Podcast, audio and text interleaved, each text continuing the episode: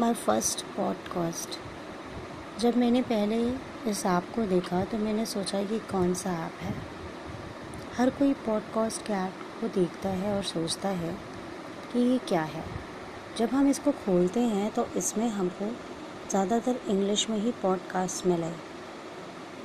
Indians तक ये podcast अभी आ, फ़ेमस नहीं हुआ शायद। या मैंने अभी तक ऐसा कोई पॉडकास्ट नहीं देखा। बहुत सारी मैंने अलग अलग वेबसाइट्स पर अलग अलग सोशल प्लेटफॉर्म्स पर चीज़ें बनाई हैं। इस पॉडकास्ट को समझने के लिए ये मेरा पहला इसमें ऑडियो है। पता नहीं मैं इसमें क्या क्या रिकॉर्ड करूँगी। लेकिन ऐसा रिकॉर्ड करूँगी जो शायद मैं सोचती हूँ। हो सकता है वो बहुत अच्छा ना हो हो सकता है मेरे इन पॉडकास्ट को कोई ना सुने। लेकिन मैं ये पॉडकास्ट पूरा अपने लिए तैयार कर रही हूँ कि मैं अपनी लाइफ में क्या सोचती हूँ। इंसान की ज़िंदगी शुरू होती है। ज़िंदगी के 18 से 20 साल 25 साल ऐसे ही गुजर जाते हैं। उसे पता ही नहीं होता कि कैरियर क्या है, ज़िंदगी क्या है। और वो बस पढ़ता रहता है या कुछ भी करता है और कोई बिज़नेस सेटअप कर लेता है या कोई जॉब में चला जाता है। फिर जॉब करते करते या बिज़नेस करते करते भी काफ़ी दिनों तक वो काम करता रहता है। फिर उसके बाद अचानक से कभी किसी को कम एज में समझ में आता है, कभी किसी को काफ़ी एज में समझ में आता है। कि लाइफ का मतलब क्या है?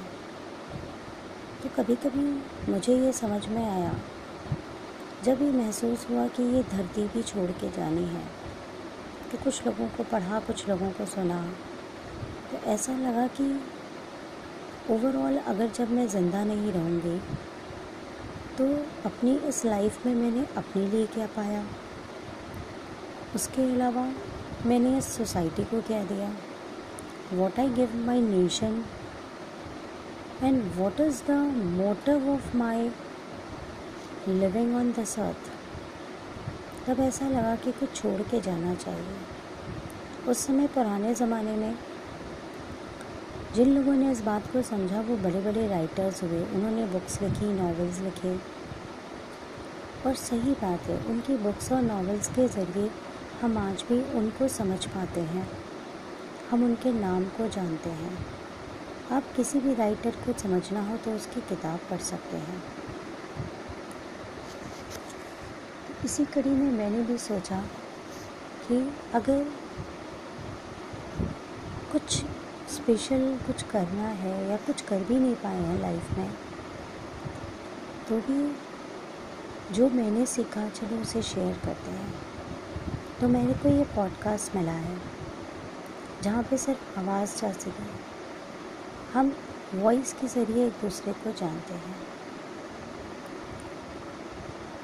बस इसीलिए पॉडकास्ट पे अभी मुझे कुछ नहीं पता मैं क्या रिकॉर्ड करूँगी।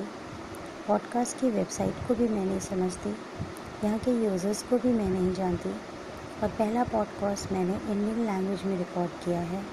It is a mixture of both English and Hindi languages because I understand English language I can speak in English also but I think that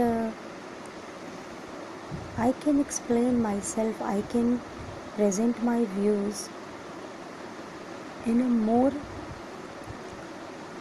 ethical way मतलब मैं अपने आप को पूरी तरीके से एक्सप्लेन कर पाऊँगी, अपने विचारों को एक्सप्रेस कर पाऊँगी उस भाषा में, जो भाषा मैं बोलती हूँ।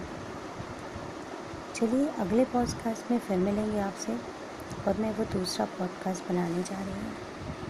Thank you